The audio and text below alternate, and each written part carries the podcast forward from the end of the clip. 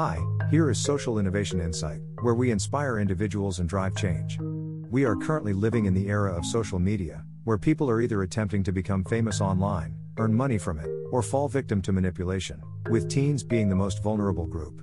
Since former Facebook data scientist Frances Haugen accused Facebook of endangering the younger generation a year ago, it is important to consider what actions these major social media companies have taken to safeguard teens in the long run.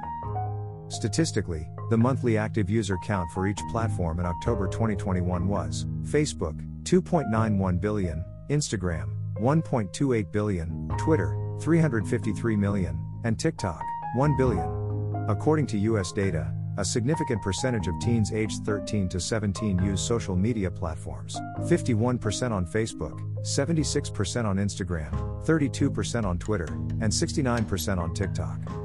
The growing popularity of TikTok has led to increased usage among teens, surpassing other social media platforms in terms of usage time.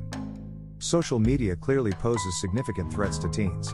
Studies suggest that spending three hours or more per day on social media puts youth at a high risk of developing mental health issues. Additionally, social media platforms can be breeding grounds for cyberbullying, addiction, and exposure to violent or sexual content, putting their personal life at risk. As more novel social media platforms emerge, it's crucial for companies to take action and set higher standards of protection for teens. In response, in March 2023, TikTok, the most popular app among teens, introduced a set of new features to address well being concerns for younger users. These features include a daily screen time limit of 60 minutes for users under 18, with a passcode required to exceed this limit. Users can opt out of this limit, but if they spend over 100 minutes on TikTok, they will be prompted to set a new limit. Additionally, Meta announced that it is expanding its age verification tools on Instagram to more countries, including Canada and Mexico. The tool requires users to verify their age by uploading an ID, recording a video selfie, or having mutual friends confirm their age. We can observe that large companies are implementing various restrictions, particularly for teens. In addition to age restrictions, others are making accounts private by default for users under the age of 16, blocking direct messages from unknown adults, and other measures. However, the effectiveness of these measures still needs to be evaluated.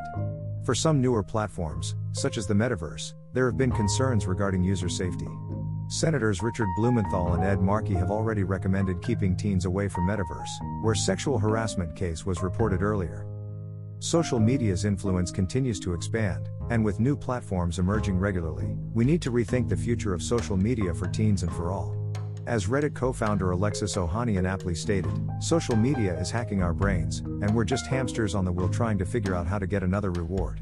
However, the next generation of social media should be revolutionary and carry greater responsibility and accountability on the part of social media companies, also enabling people to connect meaningfully and live happier lives. The future of social media will be shaped by technological innovation and community and well being forces, and it will continue to evolve over time. It's especially crucial for teens, who are particularly vulnerable to the negative effects of social media.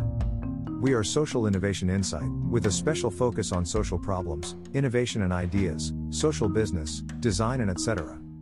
If you are interested in any of these topics, please subscribe and hit the thumb up. Have a nice day.